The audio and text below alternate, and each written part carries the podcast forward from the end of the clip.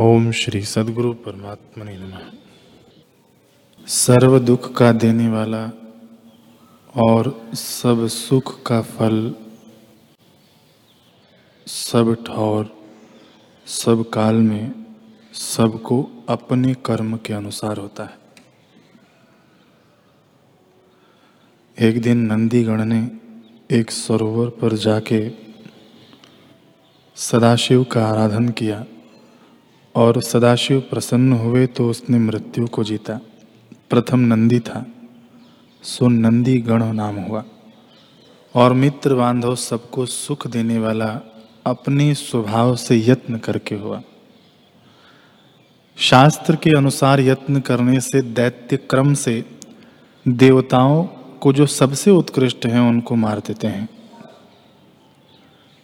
हे राम जी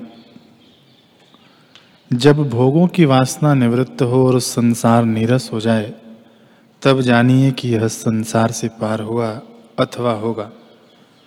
यह निश्चय करके जानो कि जिसकी भोगों की वासना क्षीण हो जाती है, उसका स्वभाव रूपी सूर्य उदय होता है और भोगों की तृष्णा रूपी रात्रि नष्ट हो जाती है। यद्यपि उसमें प्रत्यक्ष भोगों की तृष्णा देख पड़ती है तो भी भीतर वासना जाती रहती है और ब्रह्म सत्ता ही सब में भाषित होती है। संसार की ओर से वह सुषुप्त और मृतक के समान हो जाता है।